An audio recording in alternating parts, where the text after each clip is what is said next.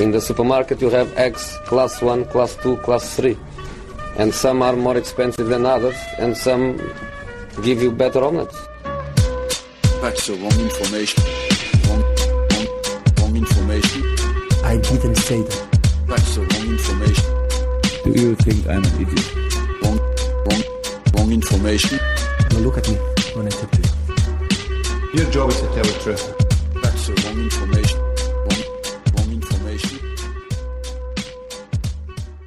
Sillypodden. Eh, Nu har nedräkningen verkligen börjat. Eh, Sex dagar kvar till eh, deadline day. Som eh, ni såklart följer hos oss på Sportbladet i vanlig ordning. Du har koll på veckan idag? Eh, Jag har det. Ja, imponerande. Mm, det är torsdag idag. Ja, Eh, förberett dig ser jag. jag säger- jag torsdag säger- jättestort Jag säger torsdag, jag säger torsdag i alla poddar så då och då får jag rätt. Även en trasig klocka har ju rätt två gånger per dag. den. Ja. Som de säger.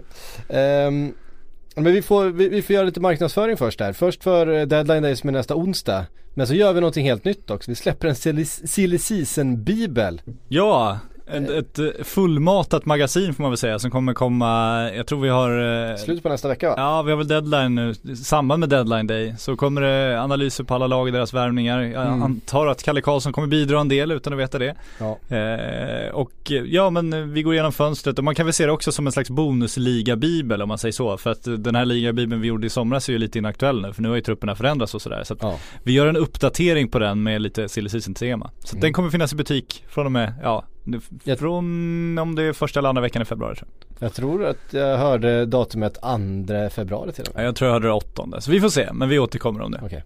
Ja, alltså ni vet ju att ni inte ska lita på mig. Nej Herregud. precis, det är väl det första man lär sig om man lyssnar på podden. Det är sen gammalt. Det är glädje. Ja herregud.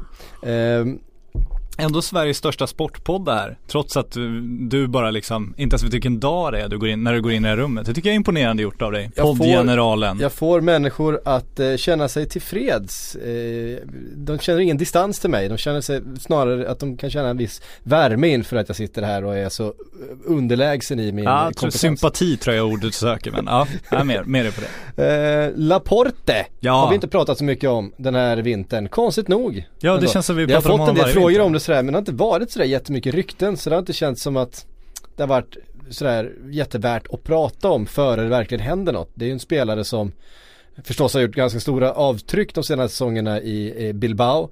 Ehm, har ju ryktats till i stort sett alla storklubbar i omgångar sådär. Men nu är det ju Manchester City som till och med BBC har varit ute och sagt att det här är väldigt nära nu att de ska då, vad man brukar säga då, trigga utköpsklausulen. Exakt. Eh, en sån där klassisk, det blir väldigt mycket anglosismer i den här podden har jag tänkt Ja. på.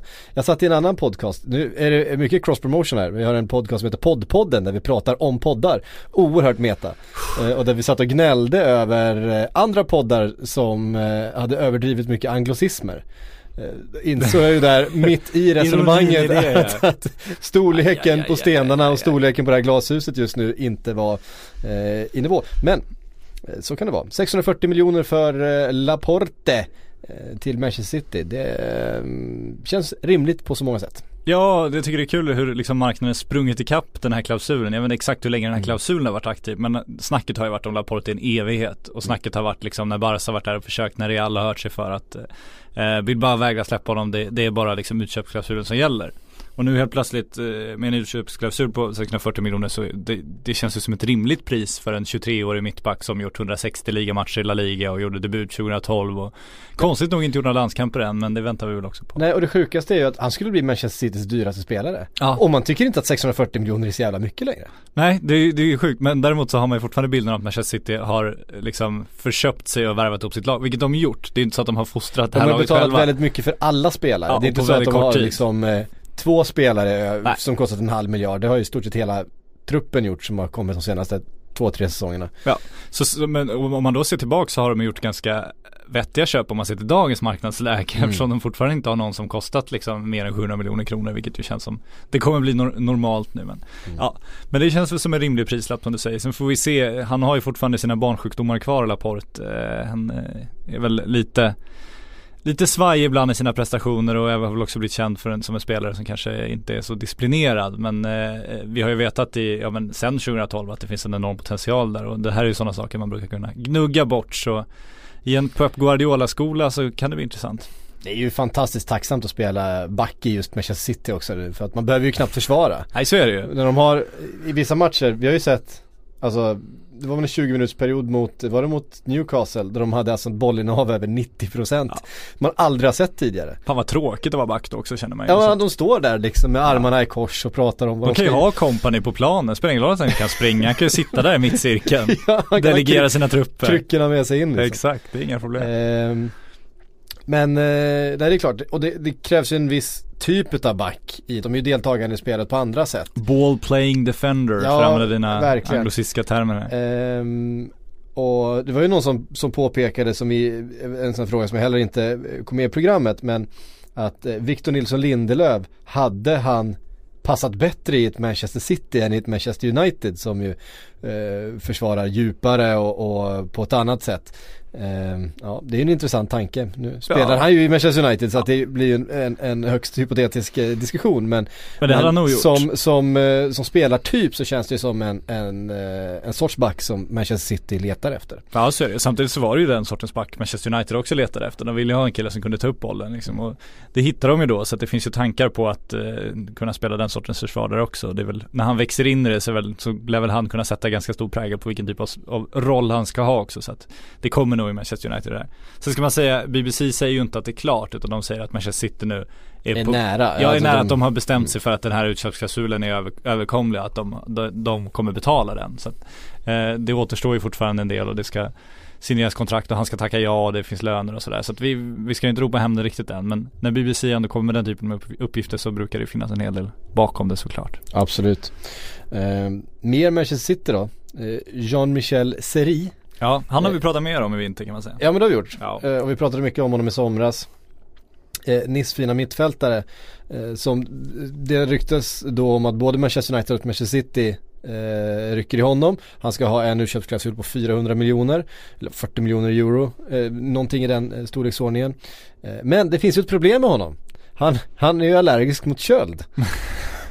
Det här, eh, alltså, eh, jag kommer ihåg att vi pratade om det i somras också. eh, Men vi har inte pratat om det eh, sen dess. Han har ju sagt själv i en intervju att, att det finns då ett syndrom som heter, nu ska jag försöka läsa till här, eh, Chilblains syndrom. Som då ger kliande svullnad i framförallt då, så här, fingrar och tår och näsa och öron och så i kallt väder. Eh, han har själv sagt det här i intervjuer att han, han får då också på grund av de här svullnaderna får mycket nageltrång till exempel så att hans skor passar inte när det blir för kallt och han, han har missat matcher sen när det har varit för kallt så att han har själv sagt i intervju att han inte hade kunnat tänka sig att spela, att flytta någonstans där det är kallt och spela fotboll i, i kyla. Eh, Så då är, då, då är frågan, då är frågan hur hög, hur högt OB-tillägg ska man då ha för att, för att spela med nageltrång en hel säsong? Därför att det är kallt i Manchester då och då. Ja det är det ju Och jag verkligen. kan säga att Etihad är den kallaste, det har jag också tjatat om, men det är det kallaste jag har upplevt på en fotbollsarena. Alltså, upp, den arenan är så kall. Men det är för att det är öde också så det är ingen som packar ihop sig så det blir Nej, ingen precis, värme det, där. Det blir ingen, den här Det är ping, det blir fortfarande- ingen pingvinvärme på Det är läktaren där. fortfarande ingen som vill titta på det laget vilket ju också är fantastiskt fascinerande. Eh, Det går att få biljetter till de flesta matcher dit. Ja, vilket ju, det är ju, det är ju häpnadsväckande på sätt och vis men det visar ju också liksom De har ju byggt för, för den globala marknaden tveklöst så så att det det är ju helt oviktigt nu för tiden Mer eller mindre hur mycket folk du har på dina matcher egentligen. Alltså det blir så, i, I jämförelse med liksom de pengarna som kommer in från arabvärlden till den klubben så är deras publikintäkter liksom försumbara mer eller mindre. Ja, visst. Vilket ju är rätt sjukt. Hade man ju kunnat tycka att de kunde sänka priserna i sådana fall, men det gör de ju inte. Nej nej nej herregud. Det gäller att hålla statusen. Ja, men det ska Ja. vara svåråtkomligt du, det blir mer exklusivt. Ja, det är väl lite så. Ehm, Nej men så det gör det hela intressant eftersom han själv har, har liksom sagt det här i intervjuer tidigare att han, att han ja, på grund utav den här medicinska åkomman då som han påstår sig ha. Eh, Jag har inte sett några liksom mm, sådär, jag har inte sett något läkarintyg på att han faktiskt har det här syndromet men det spekuleras kring det att han Det är konstigt att säga det annars eftersom det tar ner hans marknadsvärde mer än någonting annat. Det känns inte som att han hittar på något sånt där bara för att han är lite bekväm av sig. Det tror jag inte riktigt. Nej jag tror inte heller det. Ehm, men eh, det är intressant. Vi ska faktiskt prata han kan få låna min OS-outfit. Ja, alltså jag har ju valt att inte ta upp det här för jag tänker att jag vill inte, jag vill inte göra det pinsamt för dig men eh, jag vill inte genera dig inför eh, alla våra lyssnare, men vi får kanske ta upp det här då, när du själv säger det. Patrik har alltså köpt eh, skovärmare. Det är så här att Patrik ska iväg på OS i Sydkorea. Det kommer vara väldigt, väldigt kallt. Väldigt, väldigt kallt. Det är minus 20 där just nu. Patrik eh, är också allergisk mot kyla fast på ett Absolut. annat sätt än, Ja. än eh, Seri. Bara i största allmänhet eh, en kall kille. Eh, och du har alltså köpt eh, värmare till dina skor.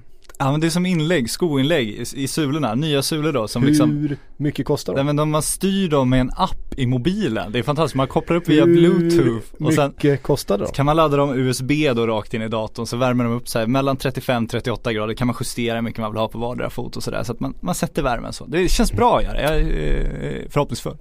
Vi pratar ju priser i den här eh, podden rätt Ja, ofta eh, och spekulerar inte, jag vill spekulera men här behöver vi inte spekulera för jag vet ju vad, de, vad du betalar för dem. Så det vet du.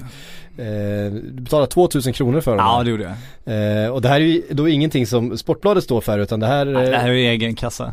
Det är det här som är intressant, jag ska vara i Sydkorea tre veckor. Jag, jag har inte räknat på det här exakt men de pengar jag tjänar där har jag redan bränt på kläder för att kunna befinna mig i Sydkorea i tre veckor. Så det här är är den dummaste affären någonsin. Ja det är fantastiskt. Eh, Ja. men jag är glad att du själv tog upp det så slapp jag eh, göra det. Eh, men jag, jag, ser- jag ser Jag fram är emot öppen för Att jag vill klädspons att- här om det är någon annan som har lite varma saker. och jag vill, jag vill att när ni läser allting som Patrik skriver från OS nu i februari att ni ska tänka på hur mycket han frös när han skrev det här. Ja. För det kommer ju förhöja eh, allting.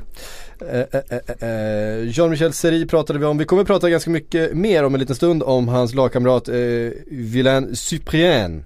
Cyprien. Gud vad du filat på det Eh. här nu alltså. Du har, du har skrivit två av fyra förberedelsetext på det här och fortfarande, ja, ändå inte satt uttalet riktigt. Nej men alltså, jag kämpar ju på med franska det vet jag. Ja, jag vet. Eh, och, eh, nej men det Apropå kommer, det kommer kostnad, här Patrik Syk ska alltså köpa ett sommarhus i Frankrike. Bara det är ju rätt absurt också. Där går det bra alltså. Han bränner inga pengar i Sydkorea direkt. där, där, Herregud. där, Det där, där, sprang där går händelserna rätt långt i förväg. sprang iväg. Men, eh, Ska du göra som Wayne Rooney som alltså bygger ett, ett, en he- helt ny mansion där han just nu Eh, det ska kosta dem ungefär 200 miljoner kronor här och hans senaste tilltag då är att han rivit den gamla stallbyggnaden och där ska han då bygga en så här five-a-side plan med liksom så här nedgrävda spelarbänkar och läktare. Ja, min, min plan är ju snarare att köpa ett ruckel ute på landsbygden som Ah, inte kostar någonting så jag får Ja. bygga. Eh, jag har ju byggt, Ingen fär- jag, jag, har ju byggt, jag har ju byggt färdigt där hemma. Ja, då, För, för, alla, för, alla, för alla er som, som tycker att det är jättekul att prata om min altan så är den ju färdigbyggd. All Man plank kan ju tog liksom slut inte- på man- Bauhaus skog och Man kan ju inte bygga i all kvar. evighet. Till slut är det ju färdigt. Så nu måste man hitta ett nytt projekt. Eh, och det är väl eh, det. Vi Scouta runt efter något, eh, något billigt trasigt som man kan eh, fixa till. Ehm, Många sidospår nu, vi ber om ursäkt ja, för det. jag vet, inte, jag vet inte alls vart vi tog vägen här. Vi ska prata om eh, Cyprien, eh, vi ska göra en scouting-rapport. Ja. Om eh, den här mycket spännande mittfältaren som har ryktats lite grann till Arsenal. Det är inte så mycket rykten, han har varit skadad och sådär men, men eh, det är en kille för framtiden så att eh, Det är ju vi- bra reklam för din scoutingrapport. Det är inte så mycket rykten, han har varit skadad och så. Ja, eh, Ja, spännande. Ja men det, det har funnits rykten. Ja. Eh, Men vi, vi, vi kommer till det sen. Ehm, mm, mm, mm. Och det är mycket Manchester City. Ja, Därför att de ska ju även ha Fred från Shakhtar Donetsk. ja. Och John Evans är inte utesluten än heller, men det Nej. är väl lite Nej, antingen kommer, eller Laporte, kommer Laporte så tror jag att de struntar i Johnny Ja, Evans. jag och då sägs det väl enligt BBC också som, en, som ju är den kanske trovärdiga källan i England att det är Arsenal och Leicester som kommer göra upp om Evans då. Mm. Nej, Arsenal känns ju som att de är kommer köptagen göra nu. det här. Ja men alltså eh, verkligen. Det de behöver också. Evans också tycker jag. Och hade man varit Evans, det är klart att, det är klart att man vill ju göra Alltså den resan till en toppklubb igen. Alltså han gjorde sina säsonger i Manchester United, var bra var ju framförallt den man trodde skulle bli deras nästa liksom eh, mittbacksgeneral när han eh, slog igenom. Han var ju oerhört hypad då. Och eh, blev en liten late bloomer. Det är ju faktiskt sen han flyttade från Manchester United som hans utveckling kom igång igen. Han blev lite hämmad. Det var väl hela det där bytet eh, när Ferguson eh, pensionerade sig och Moyes kom in och ja, men det, det hämmade honom tror jag eh, på något sätt. Hämmade ganska många där tror jag. Ja, verkligen. Eh, men det är ju en väldigt bra mittback. Det är, Ja, så ju, det är ju ingen snack. Ball playing defender. Ja, men framförallt en, en, en kille som gör nästan inga misstag. Alltså han är oerhört disciplinerad och, Mm. och hög lägsta nivå på John Evans, verkligen. Eh, ju, en annan sak, eh, jo Fred var vi inne på. Fred, fan nu är det spretigt, Ja, det är eh, spretig första kvart där på på podden. Eh, Fred från Shakhtar eh, till City, en eh, offensiv mittfältare. Det kan de ju behöva. Ja, ja, vet, det- ja, det känns som, man har ju väntat på att det ska komma något sånt här eftersom Alexis Sanchez affären, de ville ju uppenbarligen ha honom och det blev inte av. Då har man ju väntat, ja men då kommer ju någon lägga ihop pusslet av vem ska de ha istället då. Men jag är Nej. inte helt säker på att de känner det behovet. Nej, jag kan ju känna någonstans att Fred är en spelartyp de kanske skulle ha mer nytta av. Han skulle kunna eh, gå in och rotera med Fernandinho och Gündogan där. Eh, även spela i en av de mer offensiva eh, mittfältspositionerna också. Men jag tror att de vill ha så pass mycket eh, kreativitet även från de spelarna där. Jag tror att han skulle kunna gå in och, och, och vara en rotationsspelare på de positionerna. Eh, och det har man ju känt att, att de har kanske mer behov av en eh, ytterligare, alltså någon som ska gå in och peta en Leroy Sané som har varit en av ligans bästa spelare ja, på nej, sin det inte det de position. behöver. Nej, det, det de skulle behöva är ju, ja men dels någon som kan spela anfallare också för att, eh, ja, skadesituationen där, Agüero kan, kan det känns tufft att lita på honom ensam. Ja men nu verkar ju Gabriel Jesus också eh, vara, inte på väg tillbaks men han, han eh, kommer ju tillbaks om inte allt för länge. Samtidigt med tanke på hur det gick med hans första säsong och sådär så känns det, ja, Mm. det, det finns nog en viss oro för hur, hur bra hans kropp håller för de här påfrestningarna egentligen. Mm. Sen har ju Kevin De Bruyne också varit ute och beklagat sig fel ord för att han, han förstår ju situationen men, men att han, han har fått väldigt, väldigt mycket ansvar med tanke på David Silvas situation. Ja. Som också är väldigt speciell. Så att de, de är ju, det, det börjar ju liksom, det märks att de är, de är de är trötta i Manchester City, det är ju Mm. verkligen så. Och man förstår ju, hösten gick ju i ett, alltså det de drogs ju med i den här framgången också. Ja, det känns som de vaknar nu och kanske, det är väl nu det börjar kännas så mycket det har kostat också egentligen. Precis. Vad intressant är att, att Kevin De Bruyne sa när Alexis Sanchez kommer.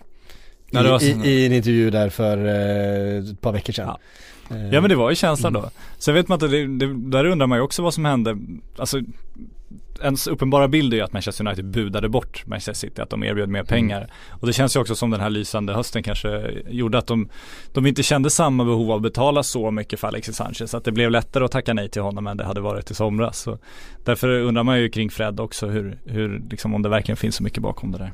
Nej och sen så menar Shakhtar Donetsk är ju inte ett, ett lag som, som säljer eh, hur lättvindigt som nej och helst. då lösa det i januari bara sådär. Mm. Ja, annat intressant rykte, inte om det var spanskt eller brittiskt men jag, ja, trovärdigheten är väl inte så hög egentligen men det var ju spännande det här att eh, Manchester City eventuellt då skulle lösa Griezmann från Atletico Madrid och så skulle Agüero då gå tillbaks andra hållet. Jag ger ju inte så mycket för det än men, man, Ah, men som fotbollsnostalgiker Diego Costa-resan liksom. Ja men Diego Costa tillbaks. och Agüero tillbaka i Atletico, det hade ju kittlat lite alltså. Den Ja. hade varit trevlig. Alltså Dels, dels forwards, alltså målvakter och strikers i Atletico Madrid. Jävlar vad de har producerat Ja, de senaste herregud. åren alltså. Och sen är, de har ju gjort det tack vare de här externa ägarna då i hela Jorge Mendes konglomeratet som ju har placerat spelare där som de egentligen inte haft råd med. Det var ju Mm. liksom Falcao och, och Agüero och Griezmann och hela gänget har ju varit Mm. liksom dels finansierade, även om Griezmann är men ja, hela den, den och det är väl samma målvaktsfrågan där de har diverse lån och andra konstiga affärsavtal. Så att, jag vet inte hur mycket de producerat själva men de har ju lyckats få, få ha dem några år och utvecklat dem väldigt väl. Mm. Uh, absolut. Uh, vi vill säga någonting, vi, vi skojade ju en del om uh, Aaron Lennon, han gick till, uh, till Burnley och sådär. Det vi inte nämnde då var ju att han vi skojade om att han inte log på bilderna och sådär och det är ju någonting separat från eh, hela grejen med, med hans depression och så vidare. Vi vill bara förtydliga, det var någon som hörde av sig att det är verkligen inte det vi skojar om. Vi skojar om specifikt om de här bilderna som ju han själv har pratat om och skojat om. Ehm, Men värt att nämna. men värt att nämna, bara så att ingen, ingen trodde att det var det vi, vi skämtade om, för så var det förstås inte. Eh, Augustinsson Ja, börjar bli mer och mer, ja, La börjar bli, Gasolina. börjar bli mer och mer eh, intressant det här tycker Ja, jag. För ja. att nu har ju Bremen då värvat in en ersättare. Han är inte helt klar än men han har ju sagt att vad kul det att vara här på plats i Bremen. Eh, så att han ska ju genomgå en eh, läkarundersökning.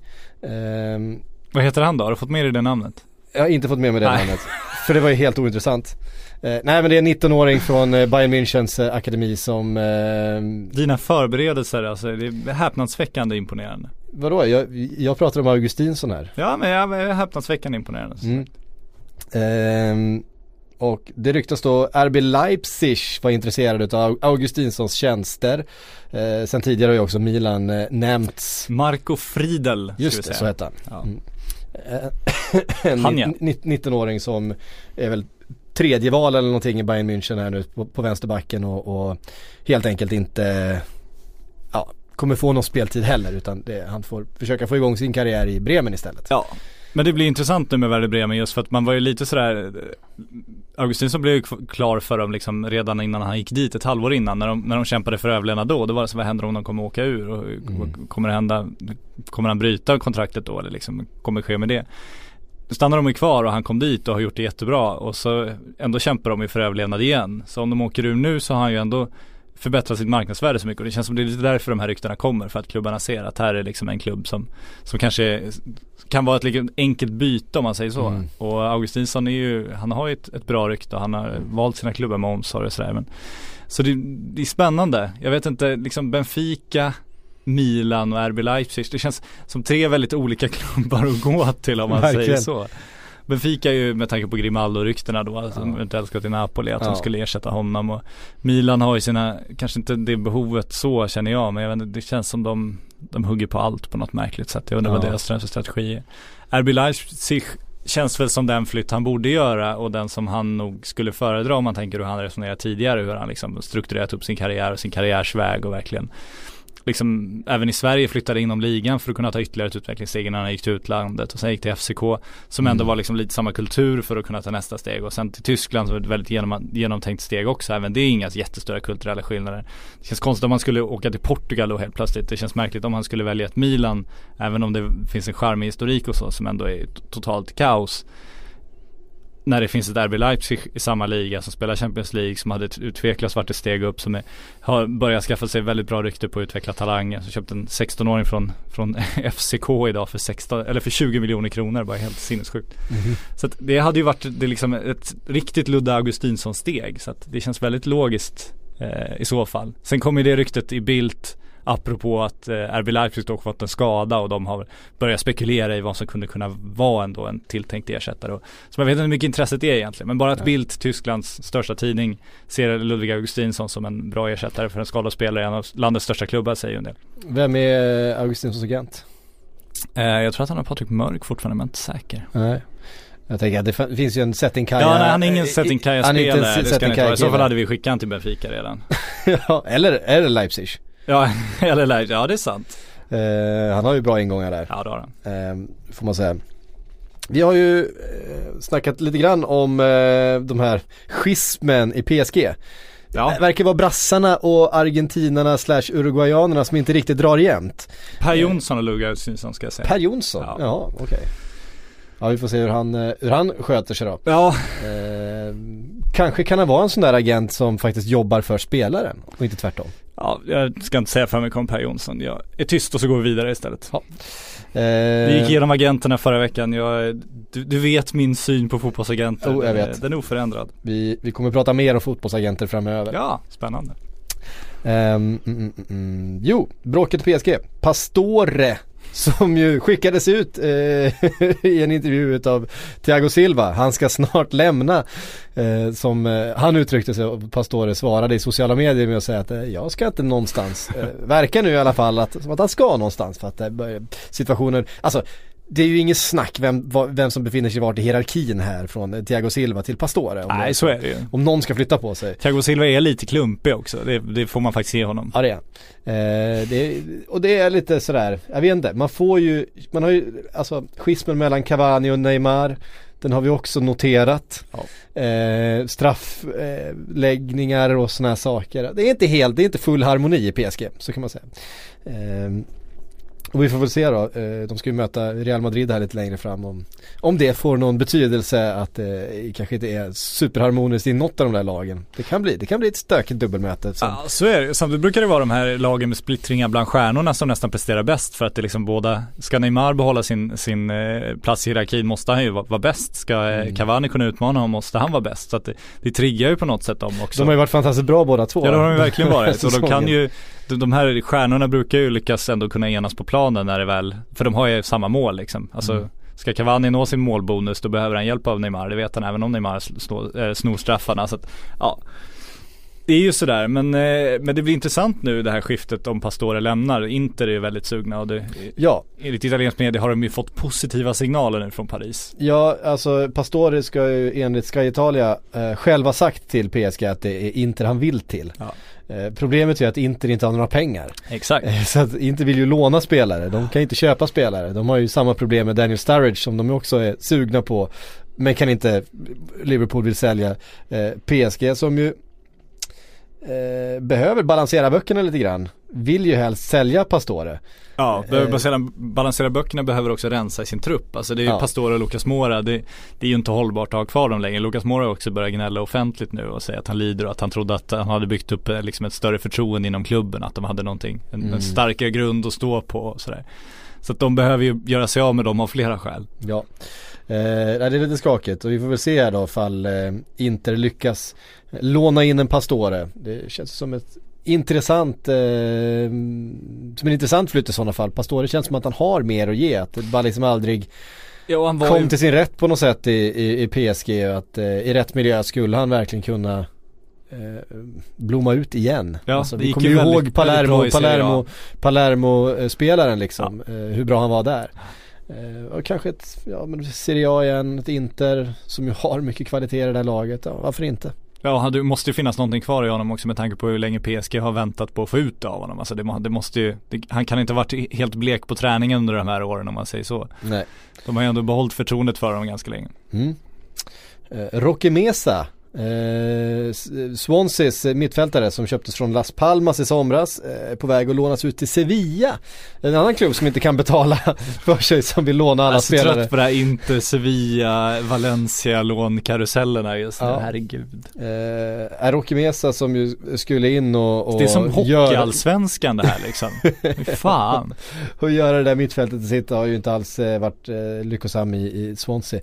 Det som är roligast med honom är att han är otroligt lik eh, Raul Julia, sp- skådespelaren. Han spelar alltså Gomez Adams, pappan i familjen Adams. Eh, Så det, jag satt och funderade, varför tar du upp det här ryktet? Det måste finnas någonting. Ja. Och där kom hela anledningen där du hela anledningen till. Bara, okej. jag, tycker han, jag tycker han ser skön ut. Ja, Ehm, så är det i alla fall. Eh, och ehm, tillbaks till Spanien med Roque Mesa. japp. Eh, eh, eh, vet ni vad? Nu tycker jag det är dags för eh, scoutingrapporten. Ja,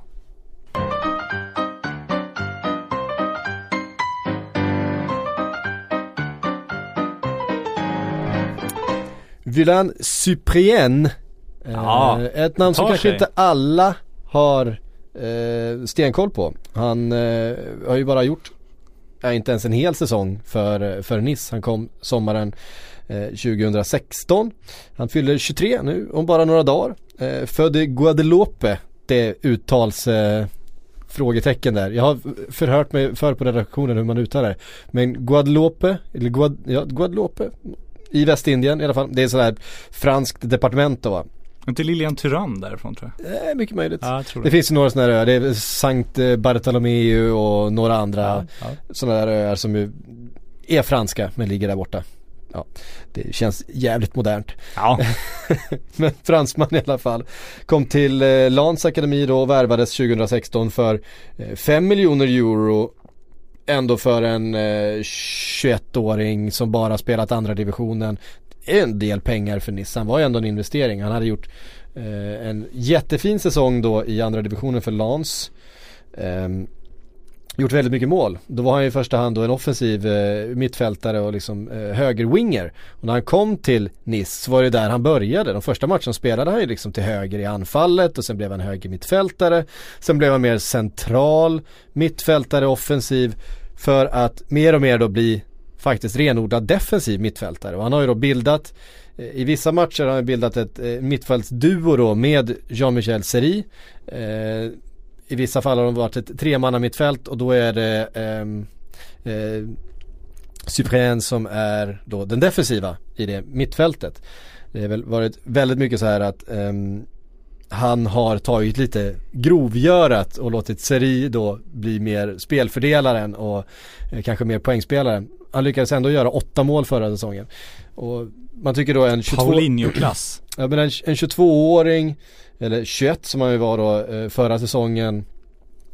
Gjorde de här målen, var så pass bra i Nice som ju var jättebra förra säsongen, var ju uppe, slutade väl trea till slut va, eh, fick eh, kvala till Champions League mot Napoli, de fick ju tufft sånt som de åkte där, spelar väl Europa League nu.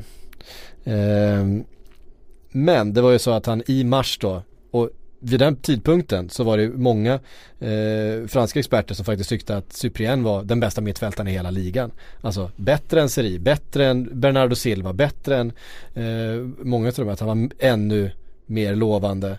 Sådär. Men då drog han av korsbandet på ett väldigt allvarligt sätt. Så att han har faktiskt först nu i januari kommit tillbaka och börjat spela fotboll igen. Eh, ett inhopp och två starter har det hunnit bli nu i januari för Cyprien. Ja, och hur har det då gått? Jo, första starten var mot Monaco, kom tillbaks, då spelade han en ren nummer 6-roll, alltså då var han eh, defensiv mittfältare eh, med eh, Seri och Pierre Melou framför sig. Eh, den matchen slutade 2-2. Två mål utav Balotelli, det är Mm. alltid värt att nämna. Ja, absolut. Andra matchen från start mot Saint Etienne slutade 1-0. Vem gjorde målet? Här gjorde frisparksmål va? Ja, Ja. Cyprien skruvade in en mycket vacker frispark och utsågs till man of the match med en sån här who scored rating på hela 8,42 var liksom klart högre snitt på liksom passningsprocent och så vidare än, än alla andra på planen. Så att en så här super comeback, verkligen. Ehm, och det, han är ju en intressant spelare, nu har jag suttit och tittat på den matchen och tittat en del på matcherna från, från förra säsongen. Ehm, att han i den här defensiva mittfältspositionen, han är ju inte den där typiska, han är, han är inte så liten, alltså han är väl nästan 1,80 lång. Eh, men han är ju framförallt en tekniker och väldigt duktig på små ytor, jättefina passningsfötter, kan dribbla, ta sig fram. Eh, känns lite som en så här box till box, men inte eh, kanske den där tempospelaren som löper upp och ner fram och tillbaka som man tänker en, en eh, eh, Kanté, alltså han- en, en mer teknisk spelare egentligen. Så han är ganska intressant på just den här positionen för han skiljer sig lite grann från andra defensiva mittfältare som vi pratar mycket om. Eh, just eftersom han har han är väldigt svår att ta bollen ifrån för att han har så oerhört fin teknik. Eh, och sen är han ganska stark i kroppen, han är väldigt atletisk och, och täcker stora ytor. Så På det sättet är han ganska lik Kanté, att han, han jobbar väldigt hårt, täcker väldigt sto, stora ytor. Eh, inte lika vass bollvinnare som Kanté är, men det är typ, det är ju ingen som är. Eh, Men om man ska jämföra med bara med, med någon defensiv mittfältare då. Så, eh, väldigt intressant spelartyp, eh, väldigt intressant profil. Men finns en varning kring Oj. honom också.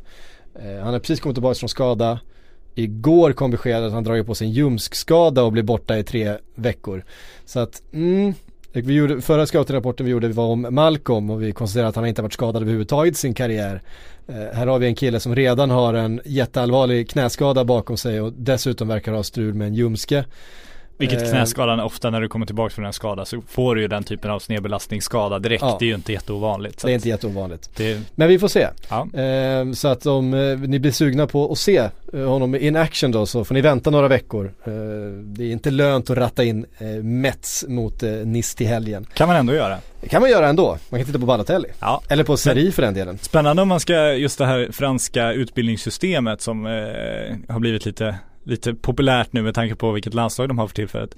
Det är ju spännande, om man bortser från det här Claire Fontaine och allt det som ofta Mm. pratas så mycket om, så är, så är det ju inte ovanligt i Frankrike att du liksom, du börjar inte, den största talangen hamnar inte i Monaco eller PSG omedelbart utan eh, han går ofta till en Ligue 2-klubb, kanske Mm. inte den största talangen, men stora talanger. Alltså de, de, är inget, de är inte rädda för att, låta spelarna gå till en sämre klubb först och sen så är de här sämre klubbarna inte heller rädda för att släppa dem till en bättre klubb inom landet till en rimlig kostnad. Thomas Lemar har också gått liksom samma väg fram. Där tycker jag det är rätt intressant om man jämför med England. Det, alltså, har du en stor brittisk talang så kommer han till den största klubben när han är 14 år. Mm. Och sen så lånas han eventuellt ut till sämre klubbar. Mm. Eh, men det blir ett helt annat utbildningssteg och skulle han hamna i en, en lite mindre klubb då, då kommer de kräva så sinnessjukt mycket pengar de här större klubbarna för, för, Mm. för att släppa. Så den utbildningsstegen är helt död i England liksom. Samtidigt som den visar sig så otroligt framgångsrik i Frankrike just nu. Ja precis och tittar vi på spelare som faktiskt har gjort det tvärtom i England så har du en Dele Alli till exempel som ju stannade i MK Dons den där extra säsongen och sen tog steget till, till Tottenham när han var redo för det Ja. och var ju bra direkt. Eh, Ryan Sessegnon blir intressant att se Ja, nu absolut. i, i Fulham som ju har fattat beslutet att stanna i Fulham istället för att gå och bli andra, tredje val i en stor klubb och bli utlånad någonstans och så vidare. Och det är just Eh, det här problemet, de, annars, de pratar ju väldigt mycket om det i Storbritannien, att, att reservligan är för dålig. Så att de här bästa spelarna som de största klubbarna vägrar släppa, de, de får ingen bra matchträning. Så de vill ju precis som i Spanien då ha in sina reservlag i systemet istället. Så de kan ha ett, ett Manchester City B som spelar i liksom League One och så får de bra matchning. Och det finns ju starka kritiska röster mot det, för det urvattnar ju de ligorna och de håller man ju verkligen med om. Mm. Men det, ska man se utvecklingsmässigt så hade de nog mått bra av och, och kanske Alltså våga, behöver inte köpa de största talangerna utan låta dem stå på tillväxt och, och köpa dem senare. Mm. Och det är mycket upp till de största talangerna och framförallt till deras agenter som vi ibland pratar om i den här podden. Och kanske att man kanske inte ska ta det där Manchester United-kontraktet när man är 14 år utan det är kanske är bättre att, att, att ha självförtroende nog och veta att det kommer komma när jag är 20 eller 22 för att jag är så bra fotbollsspelare. Mm. Ehm, och eh, just när det gäller Cyprien då så var det intressant för jag såg en, en diskussion om honom eh, där det faktiskt pratades mycket om, om Seri och hur han har sjunkit i kvalitet sen Cypriens skada. För han har inte alls varit så bra den här säsongen. Det kan ju också ha att göra med att han blev liksom sur för att han inte fick gå till Barcelona i somras och det har spekulerats mycket kring det då.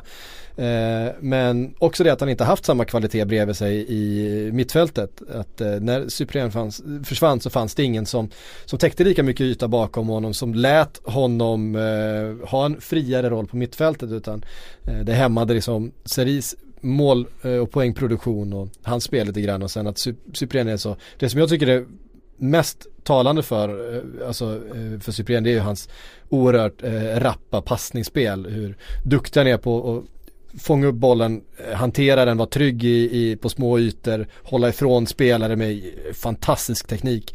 Och sen hitta det där spelet, alltså snabbt ett, två tillslag trots att det är väldigt, väldigt eh, trångt, nästan lite eh, eh, Luka Modric-aktigt sådär att eh, Eh, du har en spelare på mitten som bara håller igång tempot i passningsspelet fastän att motståndarna hela tiden försöker stänga ner dig. Så är du så skicklig på små ytor att som en defensiv mittfältare att du blir referenspunkt hela tiden, att du suger in allting och får vidare. Och det ger liksom medspelarna runt omkring dig bättre ytor. Att han hela tiden får fram bollen dit. Och det, eh, det var så diskussionen var, det, det gynnade Sirius så oerhört mycket när Cyprien spelade bredvid honom. Ehm, och då växeldrog de lite grann när de spelade i tvåmanna mittfältet där. Växeldrog lite grann och turades om att vara defensiv och offensiv. Båda två har ju ganska liknande kvaliteter kan man säga. Men mer och mer ju längre säsongen gick då fram till skadan så blev det mer och mer så att eh, Seri fick en friare roll eh, på mitten och Cyprien tog det mer defensiva jobbet och täckte större ytor och stängde ner motstånd och sådär. Så där fick ni en eh, scouting-rapport på Valens Cyprien som, vi ska säga det att han eh, har ryktats till Arsenal.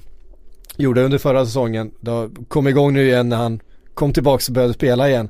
Eh, men det är klart att en, en skadebenägen fransk mittfältare, Ah, det har ju, det har ju. Arsène Wenger Ja. eh, eh, svårt att tacka nej till. Så är det. Som en krockad fransk småbil, det är sånt han uppskattar. Sånt gillar han.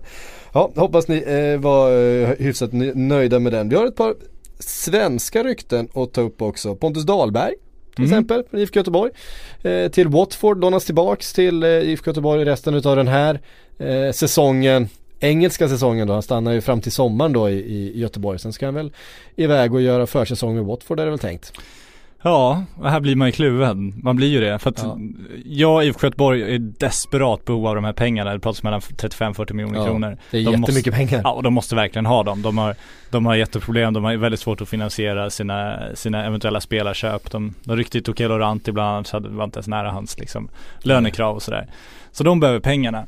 Behöver Pontus Dahlbergs karriär att han skriver på för en Premier League-klubb när han ändå ska spela kvar i IFK Göteborg? Vad, vad är poängen med det egentligen? För om man bara ser till hans egen karriär, vad, är- hur blir utvecklings, alltså varför ska han tillhöra dem när han ändå ska spela i IFK Göteborg? Kommer Pontus Dahlberg vara redo att spela Premier League till sommaren? Låter det vara osagt men det känns ju inte som det, det, det är skriande utropstecken där. Eh, Är Watford rätt klubbadress att gå till som målvakt just nu? Det, det är så många frågetecken här. Jag är så, så otroligt kluven kring det här. Man förstår ju att, att eh, det är lockande för en 19-åring och det kommer en Premier. League-klubb och det är svårt att tacka nej och så vidare. Men, men vi vet ju vad Watford är för klubb också, hur mycket spelare de har och de har sina utbyten och, och en eh, väldigt hög rotation. Och, ehm, vem är första, står helt still vem som är första keeper i, i, i Watford just nu, spelar ingen roll.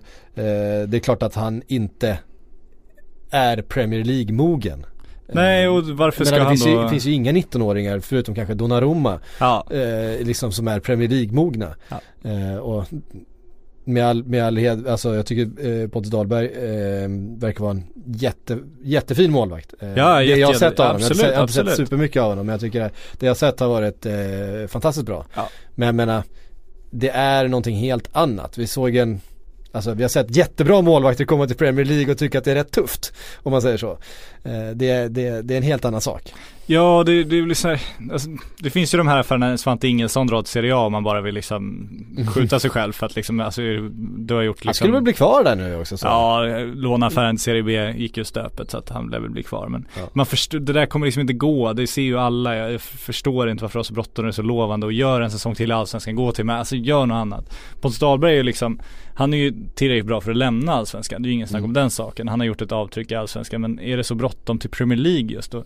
Och när det blir de här 35-40 miljoner kronor, det är jättemycket för IFK Göteborg såklart men det är ju ingenting för Watford. Nej. Så de, det är ju inte så att de kommer tänka om, om, om ett år om Pontus Dahlbergs utveckling är ju inte gjort att honom till första keeper. Alltså, Men det här, var en, det här var en tung investering vi gjorde. Det här måste vi ha liksom, det här är en långsiktig plan vi har för det här. Utan för dem att slänga 40 miljoner kronor på en, på en stor talang, det är ju verkligen så här, ja men ja, vi köper honom så blir han bra, så blir han bra, blir han inte bra, så blir han inte bra, då är det inte vårt problem. Och de får liksom. tillbaks pengarna för honom.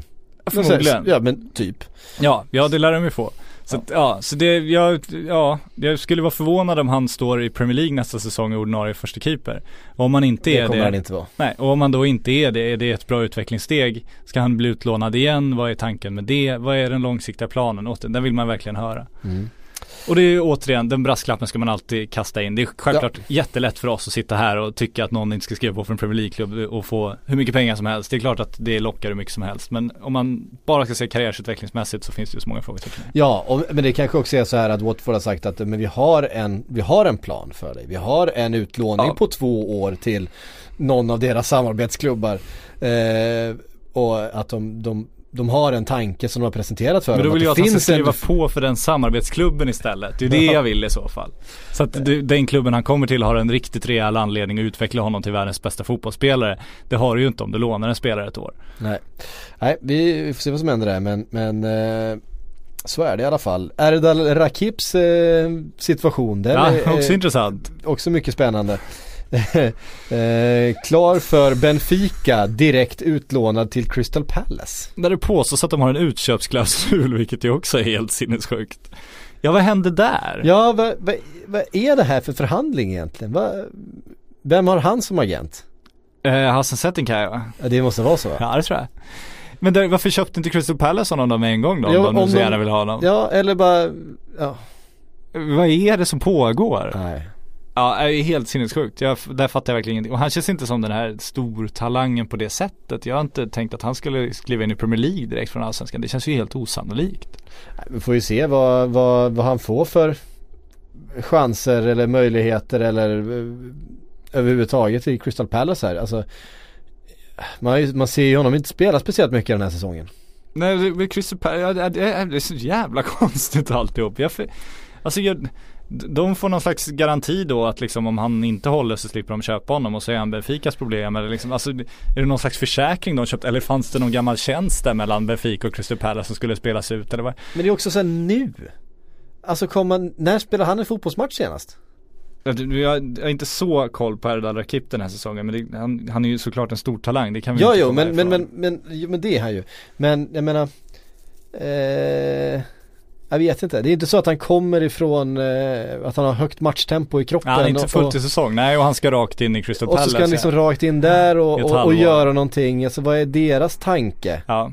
För de måste ju också ha en tanke. De kan ju inte bara liksom jag menar, anställa alla fotbollsspelare som, som knackar på hos Nej, nej men precis, nej, nej då är du helt rätt. Hur mycket försäsonger har han kört nu? Hur redo var han med den försäsongen? Hur ska Ja, exakt. Nej, det är helt, det är helt sjukt Det är ju det så fel i säsongen att värva en spelare från Allsvenskan liksom. Ja men det är det verkligen, om du då bara ska låna honom ett halvår, ja. Nej, jag, fattar ingenting. Jag förstår det verkligen inte. Nej, mycket märkligt. 21 år, fotbollskarriären, gör det här otroligt konstiga, konstiga klubbvalet och vart ska, alltså Fan, nu är vi på agenterna igen. Men Nu är vi på kan agenterna ingen bara igen. ge bra råd och vilja någonting långt? Ska alla göra snabba affärer? Alltså vad, vad fan? Mm. Nej, det... Det är svårt att se, det är svårt att se ett logiskt mönster här. Ja, någon som har det logiska verkligen. mönstret får jättegärna höra av sig till oss. Så Ja. ska vi ta upp det i nästa podd om det kommer en förklaring som vi tycker är logisk. Ja, absolut. Vi är mer, vi, vi är mer frågande än kritiska här skulle jag vilja påstå. Och han kan säkert få en chans eller två i Crystal Palace. Men ska han dit och göra tre starter liksom? Ja, nej, du har helt rätt när han är ur säsong också. Är, Ja. Hur ska han hinna in och jag tror det var Ranege som pratade om det någon gång att när han kom till en klubb ur säsong hur svårt det är liksom och, och det går liksom inte På att tal om Watford. Ja exakt, Kanske exakt. var, var väl Watford. Ja det kan det ha varit. Eh, Nej men det, det går ju inte att gå in och prestera direkt liksom. Du är inte redo för det på det sättet. Du har inte matchtempo. Det är, det är så bråttom. Du ska direkt in och Ska de liksom Nej, och jag menar ska han in och, ska han in och spela cup då liksom? Ja men då är det nu till helgen. Ja exakt. Och ska de, är ska de liksom- slussa in honom två månader då är säsongen snart slut liksom. Och Ja. då ska de ta beslut om den där utköpsklausulen. Alltså det, ja det, ja eller så, eller så tycker de att, eh, ja men det här, det här ska vi köra på. Och då undrar jag lite hur de tänker. Ja, Ja, nej, det... Nej. Sen, Nej men det eh, man kan tänka från Watford, de kanske ser det som en utmärkt möjlighet och utan, utan risk få titta på en stor talang i sin egen verksamhet. I så fall kan man väl köpa det på sätt och vis, men vad ser Benfica i det då liksom? Och så ska, han, ska hans marknadsvärde höjas bara för att han varit utlånad eller? Är det någon som har gjort vinkeln eh, Roy Hodgson raids, eh, raids former club än? Ja, det, Roy Hodgson har ju kommit upp här och att han känner till honom och har så bra koll på honom. Så att han har sån ja. stenkoll på Malmö FF nu. Men varför köpte han inte honom då om han är så 40 jävla år bra? efter att ja, han exakt. tränade dem. Men om han nu, om han nu mot all förmodan har så bra koll och verkligen vill ha Rakip, varför köpte han honom inte då? Ja. Alltså det är så jävla konstigt. Det, man får ju verkligen att det här är, handlar om tjänster och gentjänster. Ja, Och, verkligen. eh, det är liksom helt andra, helt andra krafter som, eh, som, som styr det Och det här. finns en, liksom. en svensk fotbollsövergång tidigare som haft de, de spekulationerna kring sig mer än någon annan. Det är väl den här O- David Moberg Karlsson. Ja, Och det gick ju som det gick. ja det precis.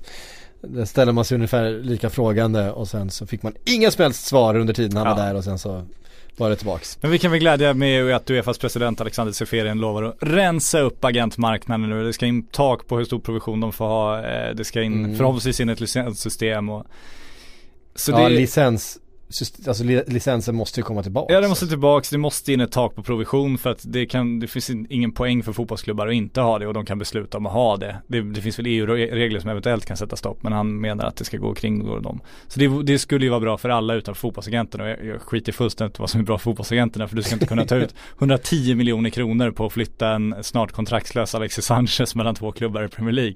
Det, det, du, du är inte värd de pengarna för den affären. Verkligen inte. Eh, vi har fått eh, massa frågor som vanligt. Vi kan ju börja med en som kom i mejlen från eh, Tommy Ketola. Ehm, han skriver eh, Roma är i behov av pengar och har en spelare som eh, väldigt många lag är slash bör vara intresserade av. Nainggolan. Det gick rykten om Kina med sina pengar men inget mer eller har jag missat något? Han borde vara en dröm för många klubbar. Han verkar tycka att det är väldigt kul i Roma. Ja, han verkar ju trivas. Han eh, kan ha sina masker, han kan röka sina cigaretter och han kan ändå komma undan med det. Så. Ja, det pratades lite grann om Chelsea där eh, med Ja, att Conte skulle vilja ha in honom ehm. Men sen har det inte varit så mycket mer ju Det har ju pratats om Kina då eh, Jag tror att åldern Priset Hans bristande vilja att flytta Hans- på sig. hans- hans han är inte jättesugen verkar det som. Han Nej. trivs ganska bra. Lite hans inställning till en flytt Jag tror att det är lite för många sådana där eh, frågetecken som gör att eh, spelare eller att, att eh, klubbar och agenter och så vidare inte riktigt tror på det. Eh, att, det ska, att det ska finnas en tillräckligt gynnsam lösning för en, en stor engelsk klubb är det väl i första hand som det skulle handla om. Eh, så därför tror jag att eh, för Roma behöver ju sälja spelare och kommer sälja spelare men eh, och de skulle väl vara jättenöjda om de fick in 400 miljoner för att skeppa Nainggolan till Kina eller ännu mer, vad- du pratar om 600 miljoner eller Ja, vad? då ska du nog upp där. Ja, men det är väl det där att, ja, i min, Samtidigt måste de ju ha kvar någon som kan spela fotboll också. Exakt, och i min drömvärld så stämmer det här att han vill stanna, att han trivs väldigt bra i Roma. Och om Mm. det stämmer så är det väl en jävla poäng att ha kvar den spelaren som han trivs så bra inte, i Roma. han kommer ju inte undan med sånt här leverne i någon annan Nej, han klubb, gör ju inte liksom. det, han vet ju om det också förhoppningsvis. Ja. Eh, Det är knappt- Kina det- kan nog göra vad fan han är vill, har jag en knappt- känsla av. Ja precis, det är knappt han kommer undan med det i Roma. Nej, så är det ju. Men, eh, men eh, de förlåter ju honom ändå till slut. Ja. Jag har svårt att se honom göra samma sak spelandes för Chelsea under Conte. Eh, Då finns ju risken att, att eh, han inte spelar överhuvudtaget sen. Eh, ja, vi vi får se. Men, men eh, just när det gäller Roma så har vi pratat jättemycket om alla spelarna som de försöker avyttra då. Det är Dzeko i, första hand nu som eh, det pratas om och vi får väl se vad som händer där med Chelsea igen då. Ehm, Ludvig skriver diskutera FFP 100 miljoner netspend per säsong förslaget. Vilka är vinnarna? Hur omformar det fotbollen? Skapar det ännu större skrik för lönetak? Ehm, om det händer blir klubbarna vinnare eller kan biljettpriser sjunka istället? Ehm, sådär. Ja, det är ju ett förslag som har dykt upp det här med att klubbarna bara ska då få ha en netspend på 100 miljoner per säsong. Ja, alltså Eh, efter att de sålt spelare. Ja men netspend är ju då liksom Då får du Det, det, det, net, ja, det betyder net, net, Du, du net- får spendera en miljard kronor plus det du säljer för. Så säljer Ja. du en spelare för 500 miljoner får du spendera 1,5 miljarder kronor av Ja. det transferfönstret. Så kan man väl Så säga. det, man, får, man kan då inte göra det som PSG gjorde Nej. jag, jag vet inte hur många som har haft en netspend som har varit högre än 100 miljoner pund tidigare. Jag kan tänka mig att, att City har haft det hade det kanske i somras också när de köpte Mendy, Ja. Bernardo Silva. United skulle kunna haft det när de köpte Walker. Pogba för en miljard på ett bräde. Ja, de tog dessutom in Mkhitaryan och sådär. Det förekommer och det kommer väl bli vanligare och vanligare med tanke på hur, Mm. hur marknadspriserna går. Och sen det här är ju ett förslag som eventuellt ska diskuteras i Uefa. Det var Le, Le Parisien som avslöjade. Eh, så det, finns liksom, det, det är ett förslag som deras strategiska råd ska ha börjat diskutera Mm. och det, det finns väl anledning att tro att det finns för det rimmar väldigt väl med det Seferin säger offentligt då att Uefa kommer diskutera. Mm. Och det vore ju spännande för att det skulle ju jämna ut konkurrensen också. För det finns fler klubbar i Premier League som har råd med en netspend på en miljard kronor än bara de sex största. Det, det kommer finnas det. Om tv-priserna fortsätter som de gör och så vidare. Så på så sätt skulle det ju hindra de allra största från att, att dra iväg bara på det. Sen då måste du ju in, som Ludvig också är inne på, med ett lönetak. Det pratas om att det ska finnas en, lön, en lyxskatt på löner då i Seferiens förslag. Att om du spenderar över en viss summa, jag vet inte om det ska vara räknat mot omsättning eller om en viss fast summa då som det här är räknat på. Så kommer du få skatta mer och mer och mer och mer och mer ju mer du kommer över det där. Till vem? Till Uefa då. Och då ska de pengarna antingen, antingen gå till deras rivaler eller till Uefas då liksom mer välgörenhetsarbete och den breda fotbollen och så. Vilket man ju gillar. Så att, men det måste ju enligt lönetak för annars skulle de ju bara ha netspend, ja och så, och så flyttas ju bara pengarna då från klubbarna till spelarna. För att de då får mycket mer, för då kan du konkurrera med mycket högre löner. Det är det Manchester City och de, eh, framförallt Manchester United med höga omsättning skulle göra.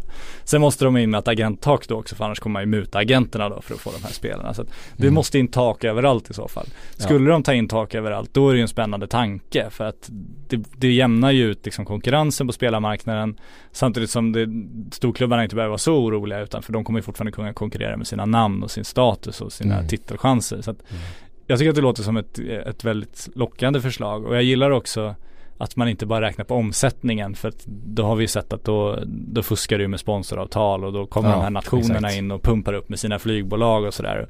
Och det går ju svårt, det är svårt för Uefa att värdera liksom vad, vad Fly Emirates får ut av att sponsra Bayern München liksom. Vad, är det, ett, det är ett dopat förslag det också liksom. Vad, ja, det blir helt omöjligt. Så hellre de där raka, det tycker jag är bättre och jag skulle uppskatta om fotbollens liksom pengacirkus ströps lite samtidigt som man vill att den inte ska strypas helt för att de mindre klubbarna som producerar och utvecklar fotbollsspelare de får ju fortfarande procentuella delar av de här övergångssummorna. Så att om, om storklubbarna inte skulle behöva betala någonting för en fotbollsspelare skulle det bara vara bra för dem. Men det skulle ju inte gynna fotbollen i stort för att då skulle inga pengar alls komma ner genom systemet. Så på ett sätt är ju de stora övergångssummorna bra.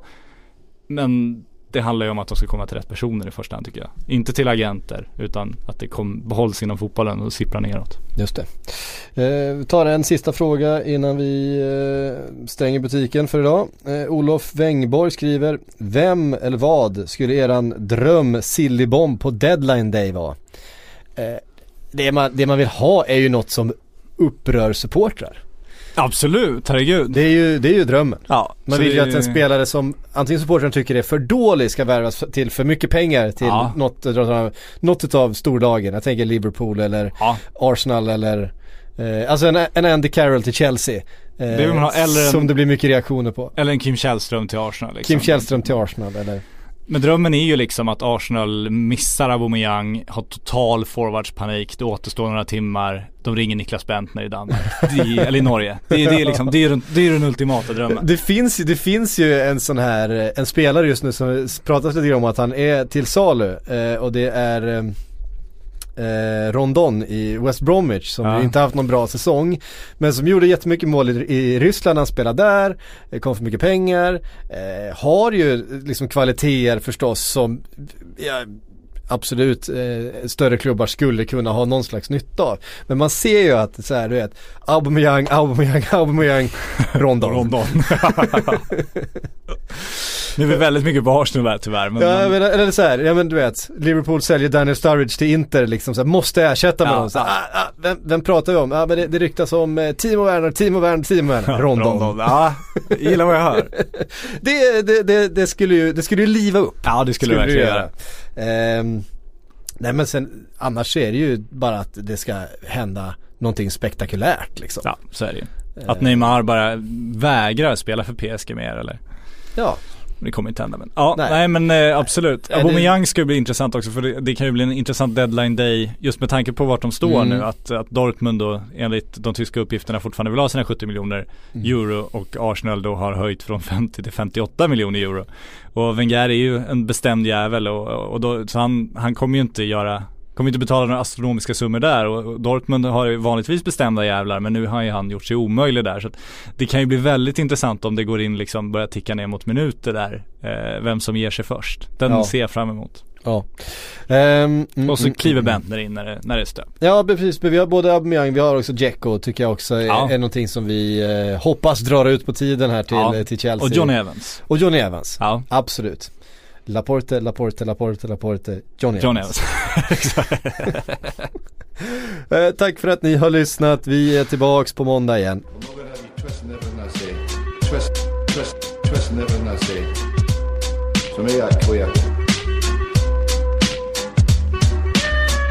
No eggs, no that